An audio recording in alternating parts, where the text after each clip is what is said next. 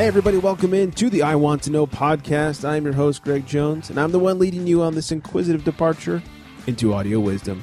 Thanks, you guys, for joining. Thanks for hanging out. Thanks for being a part of the show. But first, I just want to tell you a little bit about Bonner Paddock, who is my guest today. He grew up with cerebral palsy and was misdiagnosed for most of the early part of his life, had to struggle with that, and turn that around into an extremely inspirational story where now he's doing things like climbing mountains and doing Ironman challenges in order to raise awareness and money for CP. He also started the OM Foundation, which you can find more about at oneman.onemission.org. That's the number one. And he also wrote a really good book. It's so good, I actually read it. The book is called One More Step My Story of Living with Cerebral Palsy, Climbing Kilimanjaro, and Surviving the Hardest Race on Earth, which you can get at onemorestep.oneman.onemission.org or just go straight to Amazon by clicking on the I Want to Know Show.com banner and buy that book. I don't want to give too much of the show away. We talked about his background growing up with CP, trying to play sports as a kid, of course, climbing Kilimanjaro and running marathons. We also talked about his inspiration about this, which is a little boy named Jake, and everything he's gone through to get where he is now. We even take some listener questions and find out what Bonner's favorite ice cream is. Yes, you heard me correct. It's an incredibly fascinating, inspirational story, so I don't want to talk too much about it. So I am being joined by Bonner Paddock. You may know him from oneman.onemission.org or from his uh, inspirational book, One More Step My Story of Living with Cerebral Palsy, Climbing Kilimanjaro, and Surviving the Hardest Race on Earth. I met this guy at the Century Ride Press Day uh, over in Westlake and thought he was probably the most inspirational person I'd ever met. Bonner, thank you so much for joining the show. Wow, thank you. That's quite an intro. Appreciate that. You know, I don't I don't mean to get uh, overly cheesy or anything, but y- you hear a lot of motivational speakers. You, you see things. Work sends you to things. Oh, go see this motivational speaker. It's a team building thing, and I and I usually don't really, to be honest, give a crap. Uh, you spoke that day. You showed your uh, the trailer to the documentary they did on you, and it, it actually i mean it was very inspiring. I like i said i don't want to get too cheesy but it was super inspiring and it and i really enjoyed it. Well thank you very much. Appreciate that. The guys the, the filmmakers that have done a lot of that work have become great friends of mine so i think you can see a lot of their their passion and pride in in uh, all the stuff that they've helped me with so uh you got to give credit to all of them for making an awesome video for that to help quick educate people and get them hopefully fired up on uh, what we're doing out there yeah, it's it's a good quick little intro to you and your story. Uh, the quick intro to your story is you have cerebral palsy. You were the first one with CP to climb Mount Kilimanjaro. You did the Ironman uh, championships in Kona and actually completed it, um, which is insane for just people without any sort of disabilities to complete. and I mean, the video shows you know shows some of this. I will post to everyone listening. I will post uh, links to the videos on the webpage so you guys can check those out. Um, so maybe you could sort of just start off by telling us a little bit about growing up like this and growing up a little different. Yeah, growing up was um, a little bit unique. Where I was misdiagnosed till I was 11 years old, so um, you know, we really didn't know what I had. Um, luckily uh, regardless of what I did have. I was able to walk and talk and, you know, participate in sports and everything like that. And I think those things helped me keep uh, somewhat, um, you know, up with the kids my age and everything else. But uh, once I got diagnosed and seemed to be doing, you know, decently well compared to some of the other uh, people that are afflicted with it, it kind of my parents chose not to really talk about it. And so it was a little bit unique in that sense that we weren't openly telling people about it. If people kind of asked or really got in depth about it, of course we told them. It's not like we, you know, didn't tell them. But uh, as I grew up and and you know, I didn't really think people would like me if they knew I had it or they would judge me based on it. So a lot of times, you know, I chose as a kid and an early adult to not really even say that I had CP. That I just say that I hurt my leg or hurt my hip or hurt my ankle and uh, just the way that I walk, um, it could potentially look like just that. So um, as I got older, it really turned into a thing of, wow, I feel like I've got a really big secret and I need to figure out how I start telling people. And at the end of the day, that was kind of the biggest uh, awkwardness of starting to tell people, especially people that knew me for a long time. So very bizarre journey, I guess, to not talk about it. And then uh, get into an adult and almost 30 years old and then start trying to tell people that that's what I had. Yeah, spoiler alert. Uh, in the book, you mentioned telling people about this for the first time and sort of a, it was like a CP support group. Was that kind of what it was? Yeah, I was working for the Anaheim Ducks and Honda Center, and um, you know, our owners, the Samuelis, you know, was encouraging everybody to join a charity of their choice to kind of give back to the community. And so I literally came about United Cerebral Palsy of Orange County through that and was wanting to volunteer from them. And with that, kind of really, it was a quick uh, slingshot into um, moving into potentially joining the board of directors. And so by uh, sharing that information with all of them, I think that, that all of a sudden this story got legs really fast in terms of getting people really interested in uh, behind me of uh, my story having potential to really maybe impact other families with kids with disabilities. So that's when the light bulb started going off a little bit. So was it like a huge weight lifted or was it like, oh crap, what have I done?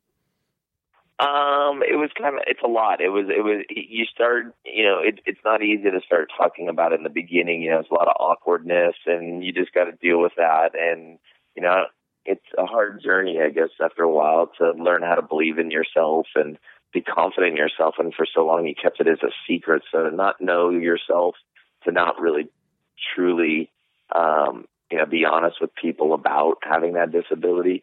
You know, it's an interesting journey to try to find all of that confidence and experience it and really learn about myself, which I never really took the time. I just tried to ignore it and hide it the whole time. So it's actually a really uncomfortable journey in the in the first handful of years. Um, it wasn't like a light switch and big weight off my shoulders at all. It was a lot of awkwardness and uncomfortable trying to learn the best way to embrace it, uh, you know, embrace the families of people that were reaching out to me and everything else. And I wasn't doing a good job of that in the beginning because I didn't even really understand what I had. Now, going back to being a kid, was this almost like a, a source of embarrassment for the family? I don't think it was a source of embarrassment, actually. I think it was they more took the approach of, look, he's not really, you know, that different in terms of the way he walks and everything else. So let the let the guy go out there and he seems to be trying, you know, for sports and and you know trying to get friends and everything else. And if we kind of make it a big thing, they felt that that would then get into my mindset that um, it may hold me back from doing things. So they wanted to just not really talk about it since it wasn't affecting me to the degree that I couldn't walk or, or couldn't talk. So they said, you know, let him learn and, and kind of go that route. And so everybody can be an armchair quarterback on on Monday, you know, and uh, talk about what they could or couldn't do. And they just felt that that was going to be the best, you know, thing for me. And looking back, I would say that you know it's a great lesson that we can learn from, and that talking about it, you know, ourselves in terms of embracing what our challenges are and talking about it is probably the most healthy thing to do, so that it's out there. Everybody can see it, talk about it, ask you questions, and I think that helps. Uh, you know, looking back, hey, they they there's no way they could really know they were trying. They felt that was the best for me, so I don't feel that it gave them any shame in terms of my opinion at all. Um, I never got that gist of it from them at all. So. So it was a bit like when a baby falls. If you, oh no, oh no, are you okay? They start crying, but if you kind of just brush it off, they usually get over it pretty fast. I think that's a great analogy that you know I agree with, and it's like with my nieces and everything. I believe it's the same thing. If you kind of just, you know, they don't, they don't. Uh, if you don't acknowledge it or react to it, then are you going to react to it as much? Probably not. And so they were going that route. That if they don't really acknowledge it or react to it, then am I going to really, you know, do it on my own? Nope, I didn't. I, I just went right along with it and didn't really talk about it, and you know, kind of built up. So you know, at the end of the day, uh, it's good. There's some good things that came out of it, and some challenges that came out of that for sure. Yeah, and you talked about playing a lot of sports as a kid. I mean, were you on the teams with everybody, or was it just kind of like playground stuff?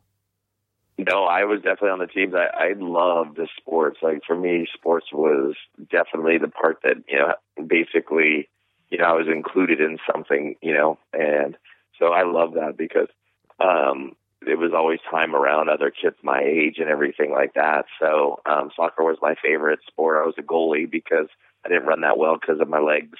So goalie obviously made the most sense to put me in. I had good eye-hand coordination, um, and most kids didn't want to play goalie. You know, as at a young age, most of them want to go out and score and kick the ball a lot and everything like that. So it actually worked out in my favor for that. And then baseball, I was catcher um, you know, and you know, it was again anything eye hand coordination. Uh, you know, those sports is what I kind of really stuck to, and so I played baseball all the way up to high school. Played basketball, uh, was a two guard, and just was a good shooter. Terrible at defense, not very good at ball handling because of the footwork and everything like that. But if I was open and and someone got me the ball, I could hit the shots. Like I had a really good shot because it was just more of the eye hand coordination and put it up there. So I just really worked hard in the garage, in the backyard, and just shot baskets a lot and kicked the ball against the garage door and did a lot of that stuff. I was that kid that just kept working and working and working on things to try to get somewhere as good as other people. So I just had to work harder, and I learned that pretty quickly that that's what I needed to do. Do you think it caused other senses, i.e., your hand-eye coordination, to kind of step up their game a little bit? Yeah, big time. I have a I have a really high sense of smell too, so I believe that bodies.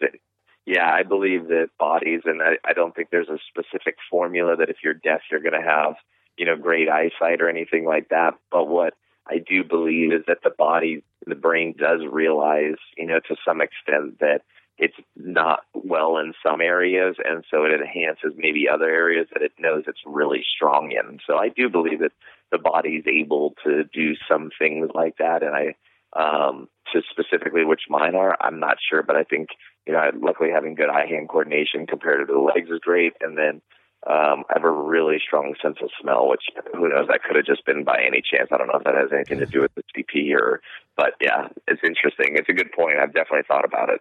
Yeah. Um, I've talked to a lot of people in prepping for the show, trying to, you know, hey, anybody have any questions?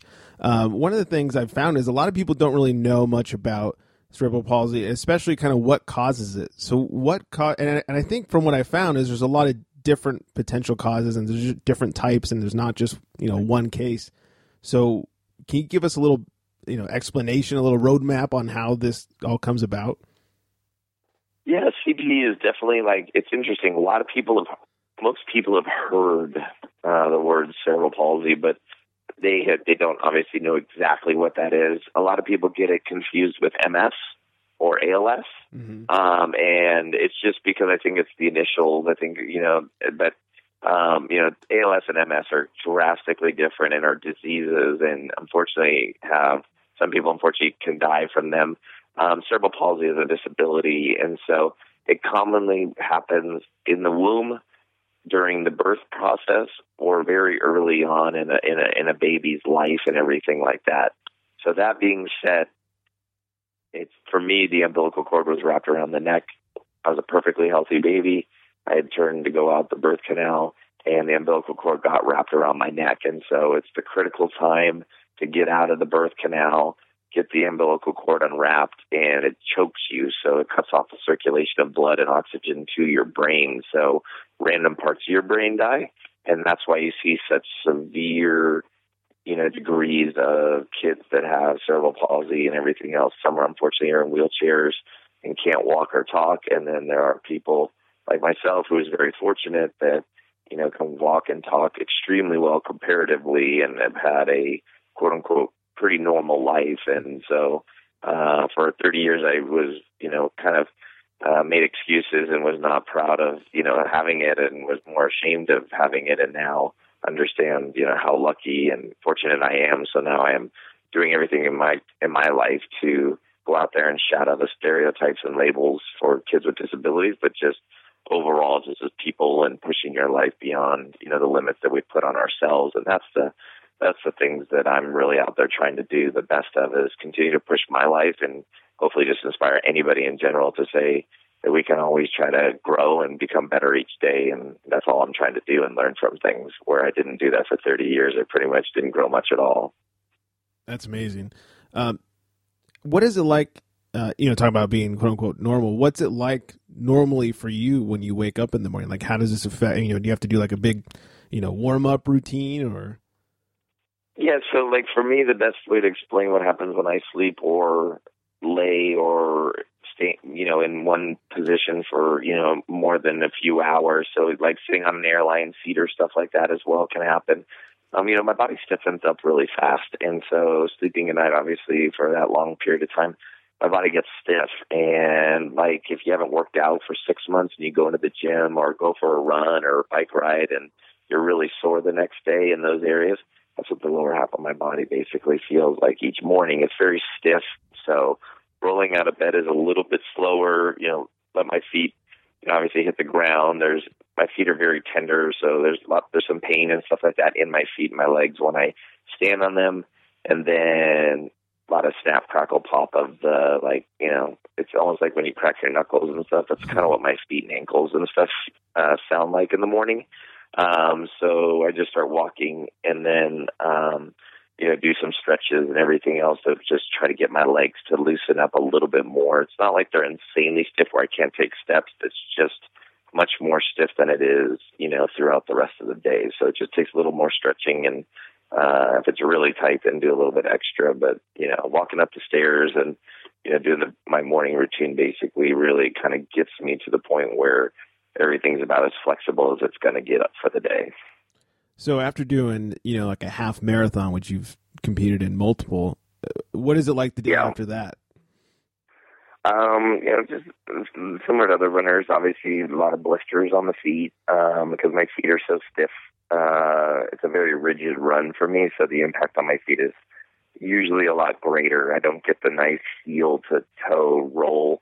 Um, you know, it's a very stiff, um, non-fluid running uh, a stride I have, I guess, if you want to call it that. Um, so it's just a lot of soreness, um, a lot of hip and knee pain, um, and then ankles are very tender as well. But I think it's most that like everybody gets in terms of my muscles are very tight, so the exercise on those eh, they tear and obviously are much drier because they're so tight. It's hard to get moisture and fluids to them, so they cramp and spasm easier, and which obviously uh, muscle tears and you know challenges with the muscles.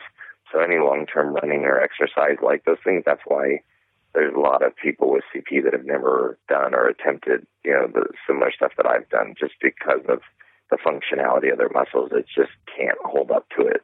Yeah. Is is this caused correct me if I'm wrong. Is this caused uh, from a lack of communication between the brain and the muscles?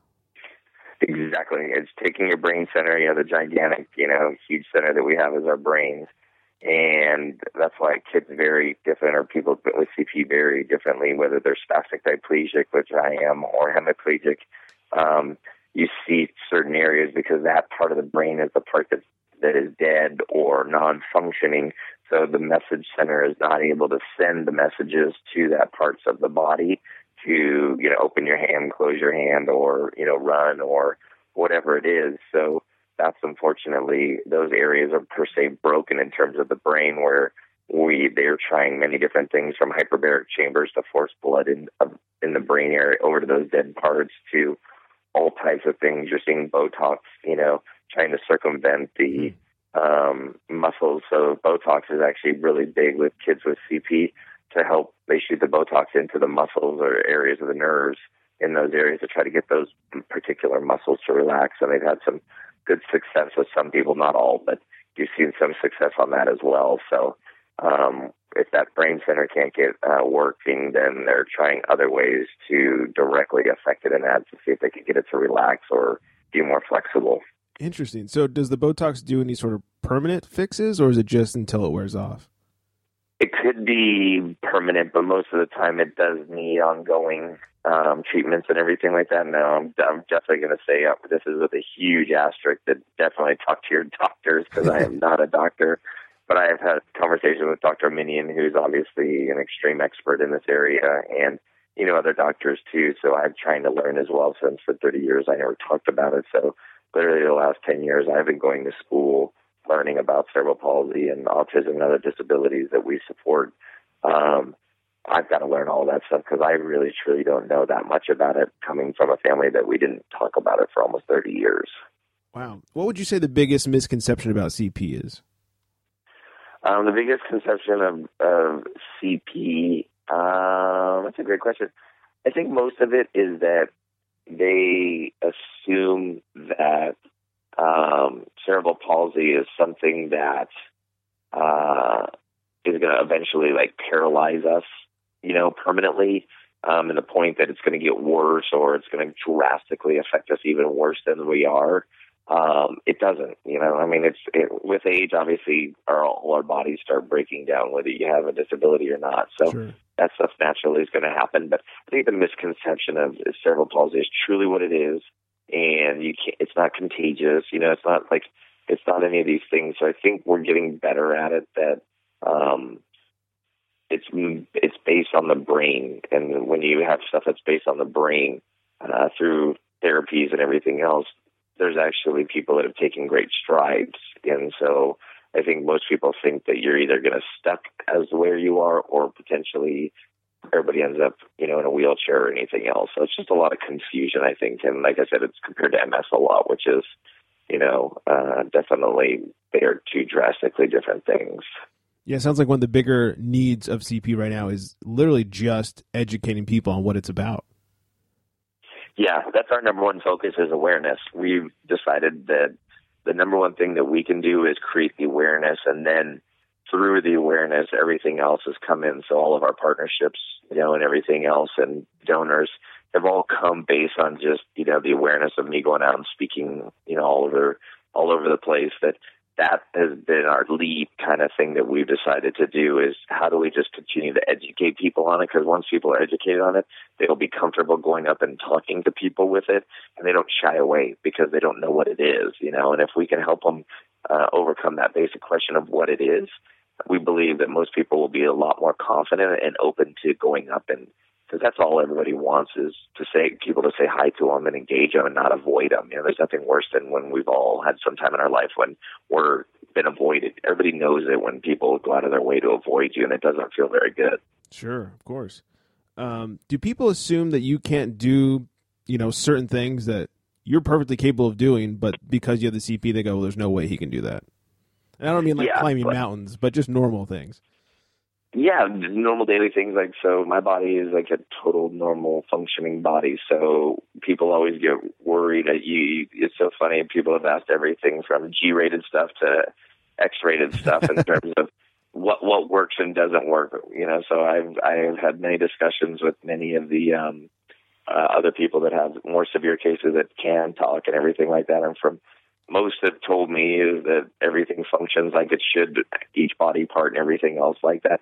It's just sometimes they may not talk really well, but their brain works well, and that's just the communication center is not able to communicate out the lips, or you know they're not able to physically walk or anything else, or use their hands real well, but all their other body you know functions and everything else work fine.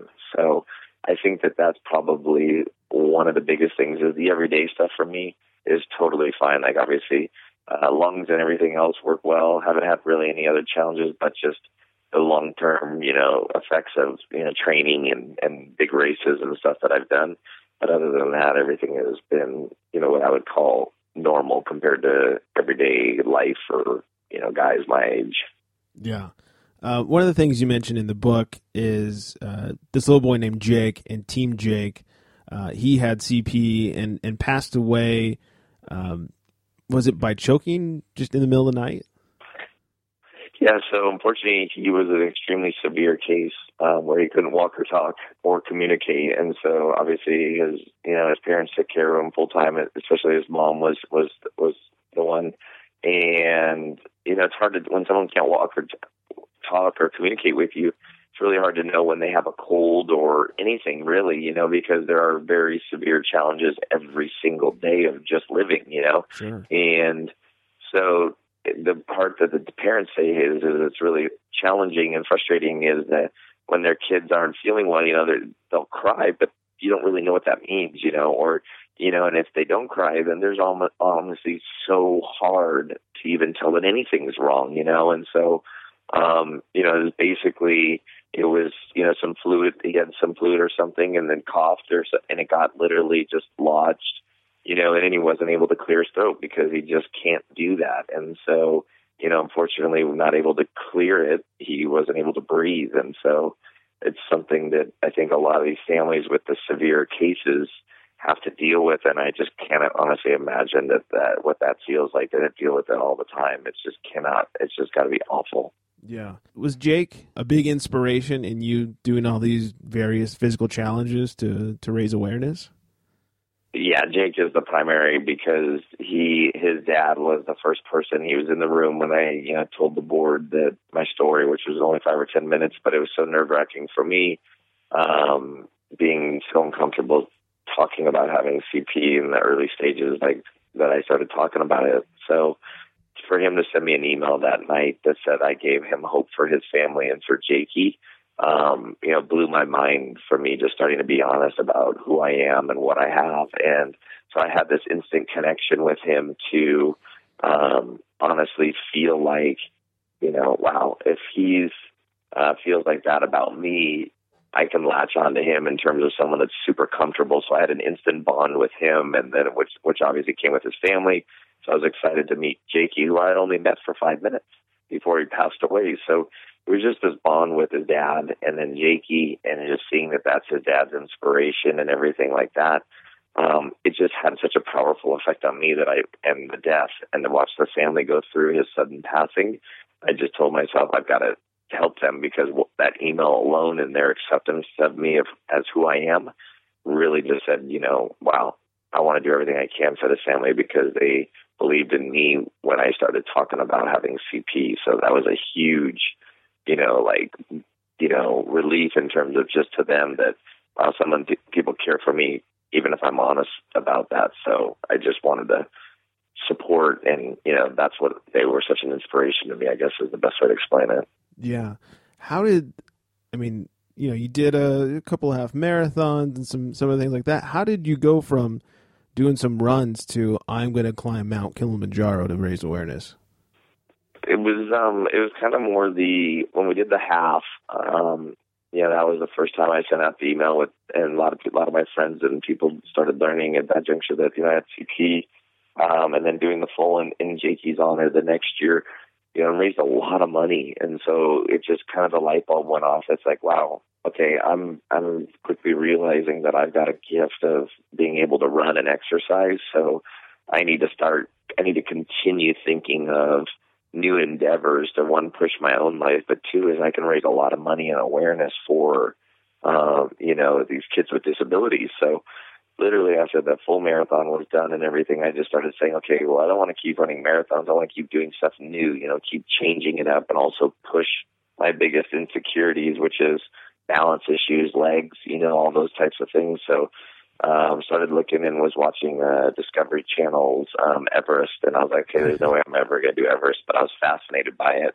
And so then I just started looking into other really big mountains that potentially, if I trained really hard for it, that maybe I'd have a chance at it. And I started zeroing in at Kilimanjaro at that time, just where it is, the name, the mystique, you know, all those things that it just had a lot of those things. I said, I think this is going to be an awesome next challenge. So that's really kind of how I did it was just watching videos and, and reading a ton about it and just talking to a few people and then ending up saying, all right, I'm going to go for it with pretty much not much research comparative to probably what I should have put into it.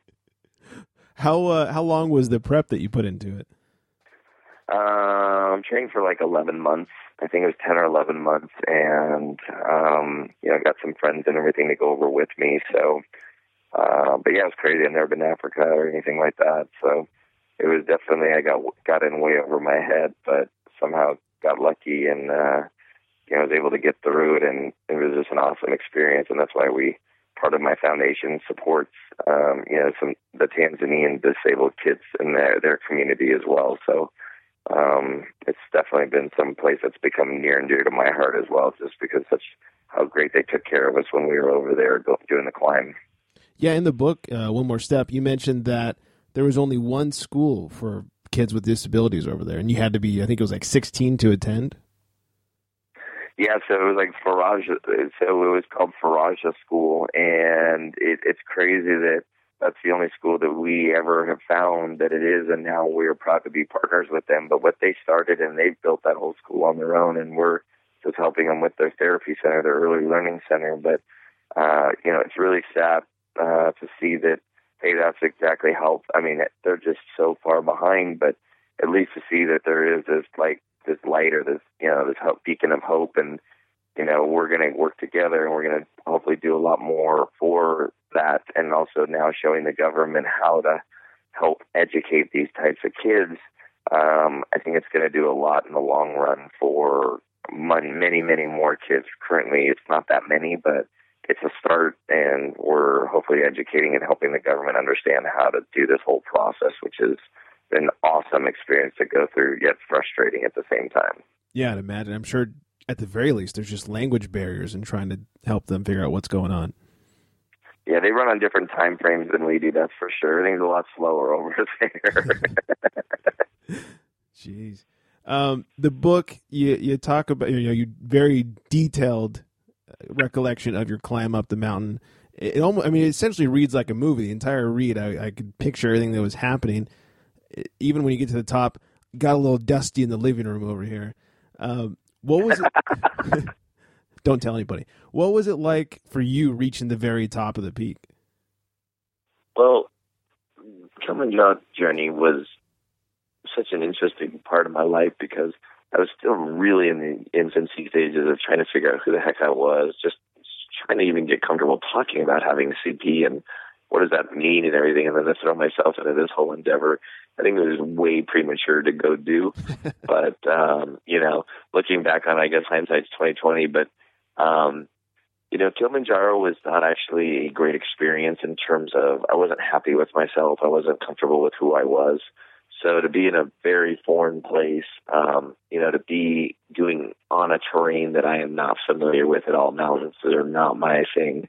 Um, camping has never been my thing, and so to do all of those things, um, you know, it's it's it's something that I can never go back and change. But uh, you know, I realize that I missed probably a lot of amazing moments on that trip because you know I was so caught up and just so focused on getting to the summit and you know didn't really enjoy the journey and you know doing ironman with greg welch um he taught me about enjoying and loving the journey that you're on because once you get to the the finish line as he said like you know what are you going to look back on is just that you finished in a medal or something or are you going to look back on all the amazing people that you met and all the things you know that you did during that that journey and so Kilimanjaro I didn't know that didn't understand that so I missed probably a lot of amazing things in that, um, you know, in that time getting ready for Kilimanjaro. And also when I went over there, I really just wasn't comfortable or happy with who I was, even though I was over there raising a ton of money and awareness for the people that really needed it. It's it was a very interesting mindset looking back on it uh, in terms of I had a long way to grow up when I was over there. So I, I missed I think a lot of great uh, moments over there. Do you think that trip really helped you grow up and and kind of realize what was going on?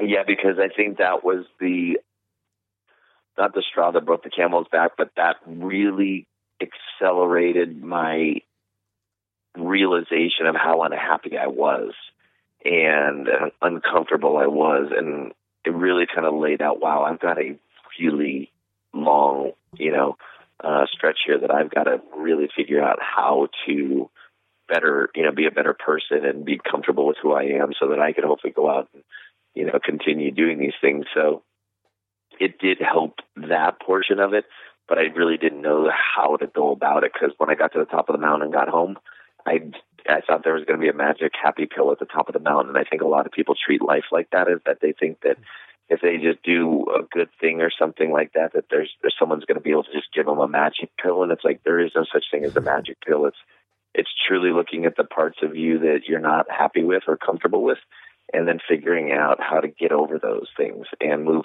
past them and most people aren't willing to do that work and i sure as heck wasn't to do it for 30 plus years so yeah. um you know at the end of the day that's really what the difference maker is is that now i'm brutally honest with myself and really try to improve on the areas that I'm not very good at and, and admit when I'm wrong and make mistakes. And a lot of people don't do that. Yeah, a lot of people aren't uh, interested in that sort of self reflection. Nope. That's none at all whatsoever. yep. Um, so you learned a lot as far as uh, should have looked back, should have enjoyed the ride. When you did the training for the Ironman, um, you, what was different? Did you train longer? Was was it somebody telling you to hey, yeah. calm down? Yeah, no, that that's Welchie. I owe, I owe pretty much everything for Ironman to Welchie. Um, he obviously his his reputation speaks for itself in terms of just how amazing that person is, and he's everything that everybody says. And uh, he really would get on me in a good way about why are you worrying about that? Why are you stressing about that? That doesn't mean anything, mate. And he's Australian, so he's an Aussie, so he, he says mate a lot, and he does, and he's just like, why are you worrying about that, mate? That's don't worry about it. And then I'd be like, oh my gosh, I didn't do this training today. And he's like, don't worry about it. You know, he's like, it's the journey. We got to get you to, you know, through the journey. So, you know, he just really taught me and showed me that you got to smell the roses and you got to appreciate the things. And, you know, this is a long journey, which was almost two years with him training for Ironman. So it was, it was way harder training and a lot longer. So, um, you know, everything increased, but I loved it. Can, all things considered, of course, I hated some of the training moments, and yes, I was sure. exhausted and stuff like that. But the overall journey, and I appreciated and enjoyed the people that came on rides with me and worked out with me and everything. It was just a much better uh, journey, and I think it's because I was more comfortable with myself, and also, you know, just had the love and support from a lot of people that I was accepting of it and you know, letting people in versus keeping everybody away because I didn't really know who I was and just wanted to get to the top of Kili. What was, from a physical standpoint, the hardest part about the Ironman? The hardest physical part was the bike. Uh, the bike portion, which is 112 miles through the Kona uh, lava fields, um, all the way up to the top of the island to a town called Hawi and back. And uh, yeah, and uh, we estimated that I was going to need to be on the bike for eight hours. So um, we knew that pretty much that whole race was going to come down to the bike, and having my body locked on a seat per se, you know, in that position is is very hard on uh, you know someone that has CP uh, in their legs like I do. So the bike itself is is the worst um, of the three events by far for me and uh, your overall i mean your bike time i have your times because i was stalking you eight hours on the bike overall time of 16 hours 16 and a half hours essentially. So half the time almost was spent on the bike which was your your least favorite of all. That must have been horrible. Yep and my favorite of all which is swimming because it's more upper body and that's where i'm strong at is the least of the three. So that was only an hour and a half. So yeah. uh, you take that away and that's 15 hours of two disciplines that I don't like at all, running and biking. So, but that's again why I, I chose that uh, Ironman is, is because it's it goes after things that I didn't like to do that I was you know really weak in, and also the ones that would would scare most people, including myself, because those are the biggest challenges. So I kind of took the opposite approach of both Kilimanjaro and Ironman is things that I thought were going to be absolutely brutally hard on me that I would that I had in the past shied away from, you know, doing legs at the gym and those types of things. So I now go after those things almost like with a you know with a complete you know focus of that to see if that will then force me to acknowledge it and then now understanding the journey acknowledging and enjoying the journey becomes a really great experience so, would you say the physical pain uh, has translated any sort of you know learning lessons for you? The physical pain is always an interesting thing because it's something that I, you know, uh, talk with a lot of people that have much worse uh, severe cases of CP than I do. You know, their physical pain is way, you know, worse on their end, and um, physical pain I think becomes just a commonplace, sadly, for many of the you know people with CP. So physical pain for me actually isn't is is is not that worrisome for me because it's such a daily thing, and for others it's a daily thing. The emotional pain is actually what I think people least know how to work with. So emotional pain is the scars that actually create the biggest damage on people and not the physical pains. And writing the book was when when I realized that because writing the book was harder than Kilimanjaro and Iron Man combined because I had to go relive the emotional pains uh, growing up and some other big challenges in my life, and that's not fun to go back and relive those things where you tried to forget about them. So that stuff was actually much harder on me than uh, Kilimanjaro and Iron Man combined. Was it depressing or was it therapeutic? Very therapeutic. I thought at first it was going to be depressing, but it wasn't. It was actually very hard to talk about. And then Neal, I owe a lot to Neal Bascomb. He's the co-writer, and he's just unbelievable to talk to. And we just gelled and clicked like good friends, and could talk about anything. And that helped tremendously because he was able to ask the hard questions, but he asked them in such a great way that um, I was never uh, never felt like it was accusatory or you know threatening or anything like that. It was actually he gave me such an opportunity to uncover all these things, revisit them, and, and hopefully bury them much better and let them go. And for me, a lot of weight fell off my shoulders on the book uh, process, and as many things that I actually thought I had dealt with properly, but clearly didn't when we talked about them. But then afterwards, felt so great, and then to see them on a book, it's powerful because I've talked about it. It's in now in writing, and there's nothing I can do about it per se. It's there, you know, and it's never going to change forever. And so you can't lie about it, and you can't hide from it anymore. So you got to start embracing it and just be proud of it that you've overcome it and you're talking about it, and hopefully that sharing it helps other people, you know, do that for their life too. So Neal essentially became your therapist for a while. Neal was exactly that. Neal was my two year therapist and and I just was just got back from a trip from Seattle with him and stayed with his family up there and it was exactly what we talked about one night at dinner. he's my therapist. So uh he's just a fantastic person. So yeah. Um emotional pain is the hardest for anybody I think to deal with in life. Yeah, I imagine. Unfortunately, the show will come out after this, but coming up in uh, just a few days is the Century Ride in Westlake, which marks essentially your return to to riding bikes, right?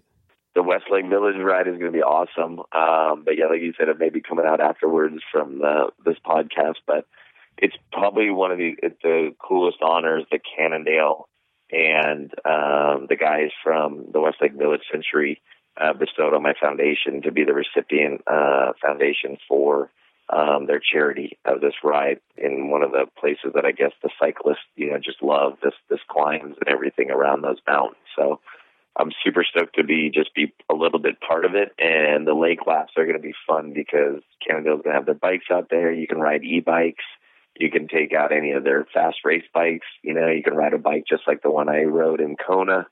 So nice. anybody, all ages and everything else, I'm just looking forward to these people to come out and you know, regardless of what your level is, from an extreme, uh, extreme, you know, experienced rider, there's the century, and there's the 40 miler, and then there's the lake laps. So I just love that they created an event that all ages, all levels, skills can come and show up, and there's something for you to do there. Yeah, it's amazing. So this is the first time you're getting back on the bike since the Ironman. Do you have any other challenges coming up? Yeah, we're making the um, uh, with Oakley. We came up with a um, Team Jake Global Challenge because next year will be the 10th anniversary of Jakey's passing. So um, since we know not everybody can come out to the Westlake Village uh, Century or come out to the Orange County Marathon, where Team Jake is celebrated every year. Um, but if you run any half marathon or half century anywhere in the world this year, and you do a full marathon or a full century uh, next year, if you do both those and wear a Team Jake shirt that we give you for free, uh, Oakley's coming out with my signature eyewear next year again, and that's the only way you're going to be able to get it this time is to you got to earn it. You can't buy them this time, so it's something to kind of take them on that journey that I first started, which was a half marathon and full marathon. Those are the two physical challenges I took on, and we hope that it'll start other people on a new journey of their life and take them you know, to the next level and over some challenges that they're having through theirs. That's amazing. We were talking about the OM Foundation earlier. Talk about spreading the word about CP and everything else. Uh, what other? What are some of the other services you guys do at the OM, OM Foundation? Yeah, so the two the two areas of our focus are both Africa, which is Tanzania, and then obviously the United States. Those are the two areas that we focus here as the foundation.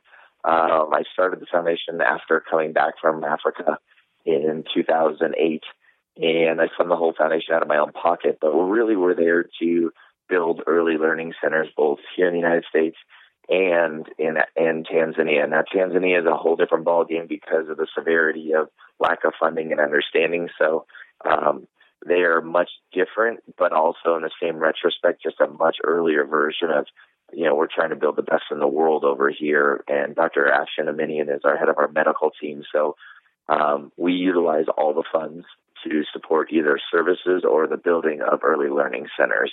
Uh, so physical therapy, occupational therapy, and speech therapy are our three focused areas for those kids, whether it's Down syndrome, autism, uh, spina bifida, or cerebral palsy. Those are the four neuro that are primarily off of the same system. So um, that's why Dr. Aminian heads up all that, and he's the great, one of the best in the world, and gives us that unbelievable guidance for you know what we can do to help those kids the most. That's great. And once again, that's one man, one mission, and those are the number one, not spelt out dot org. So check that out. Uh, Bonner, before we let you go, I have a couple of questions from fans that are to uh, be ridiculous. So I figured I'd save them for the end. Go for it. I love it. Yeah. I love it. No matter. The first one uh, is from Shannon. Her question is What was the first thing you ate after climbing Kilimanjaro? The first thing we ate when we got down the hill, um, we showered up. All of us took about three or four showers because it, I mean we hadn't showered for eight days, and so you just Nasty. have dirt and everything everywhere. Yeah.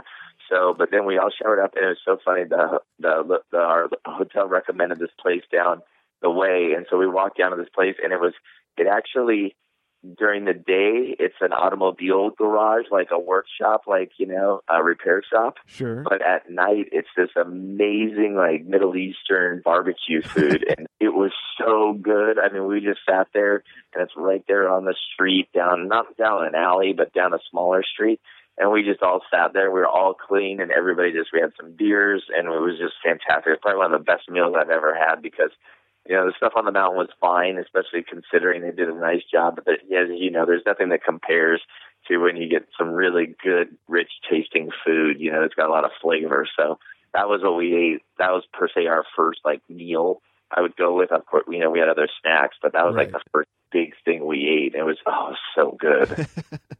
and from going from a person who's not big on camping to not showering for eight days, that must have been hard. Yeah, that's an interesting thing. Absolutely. It's so funny. After about two days or three days, you're just so over it. You're just like, whatever. We all smell. We all look absolutely like disgustingly dirty from, because it's a volcanic mountain. So they've got that really finite, you know, lava and everything. It's just ground up and everything like that. So it just goes everywhere. It gets into everything. So about two, three days, you're just like, whatever. Nobody even cares. Oh, man. And uh, also a question from Sarah wants to know your favorite ice cream. Favorite ice cream is a brand called Straus. Get it at Whole Foods. It's an organic ice cream. It's so good, but it's called Straus mint chocolate chip. It's it's amazing. It's like Ooh. you wouldn't even know it's organic or anything else, but it's called Straus, and it's mint chocolate chip ice cream. It's phenomenal. Love that uh, Thrifty's mint chocolate chip. That was good growing up. I absolutely got those too. Definitely. I don't know if that's a Southern California thing, but that is so good. Yeah, I agree. Anyways, uh, all right, that's enough of the the weirdo questions. Thanks for for those people for really wanting to know about food. Of course, yeah. hey, food's a good thing. I love food. Yeah, who doesn't?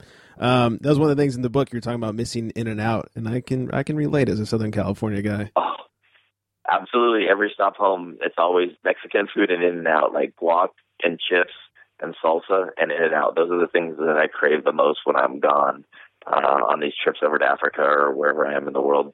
Uh, that's always the first hit when I come back for sure. Even on the East Coast, guacamole is horrible. It's just... it, yeah, it, there's some challenges. I wish I knew better recipes and everything else because I, I'd love to. Because yes, I think the Mexican food here is by far the best Mexican food around we have it made for sure over here in California. Um, all right, definitely. I'll uh, I'll let you go. We'll stop talking about Mexican food because now I'm a little hungry. but, well, thank you for having me, man. I want to thank you for uh, for hanging out, for spending time, and for telling us about this. Uh, of course, the book once again, one more step: my story of living with cerebral palsy, climbing Kilimanjaro, and surviving the hardest race on earth. Uh, I was talking to Bonner beforehand. I'm halfway through. It's an amazing read, and I don't even read books ever. This is probably the first one since college. also, one man, one mission.org. That's the number one. And uh, look out for all the, the different events he's doing. Thank you so much for, for joining me tonight. Thank you so much for having me. Thanks once again to Bonner for joining the show and telling us his incredible story. I was really so inspired. We briefly touched on it during the show. I just wanted to share with you guys how I met Bonner. It was at a press day for a uh, event where he was going to get back on the bike for the first time since his Ironman Kona challenge. He got up in front of everybody and told his story, and I was really moved and inspired, and I had to talk to the guys. So afterwards, I went up to him, told him how inspired I was, and asked him to be on the show, and he was nice enough to join. Uh, I ended up doing that event that he was promoting. He made sure I got hooked up with a really, really nice Cannondale bike, and uh, we got to ride around Westlake Village, which, if you're not from Southern California, is a really nice area. So a few laps around the lake is never bad on a Saturday morning. It's been fun getting to meet and know Bonner. He's a great guy. If you guys want to learn even more about his story, make sure you read his book, One More Step My Story of Living with Cerebral Palsy, Climbing Kilimanjaro, and Surviving the Hardest Race on Earth. It really is a good read. You can pick that up at onemorestep.oneman1mission.org, which of course is the number one, not spelt out. Or if you get it from Amazon, go to iwanttoknowshow.com, click on the Amazon banner, help out the show. If you want to know more about the OM Foundation, you can go to one oneman1mission.org. You can also find them on Twitter at oneman1mission.org. That's, of course, the number one. Facebook.com slash OM Foundation. They're on YouTube and Instagram as well. Make sure you check them out. Such a good thing that Bonner's doing. Let him know that you heard the show and that you enjoyed it. I think he'd like that. And thanks again to him for taking out the time. If you guys want to find out more about this show, of course, you can go to iwanttoknowshow.com. You can also go to Facebook, facebook.com slash iwanttoknowshow. Give us the little thumbs up. Click the like button. You can find us on Twitter at iwanttoknowshow.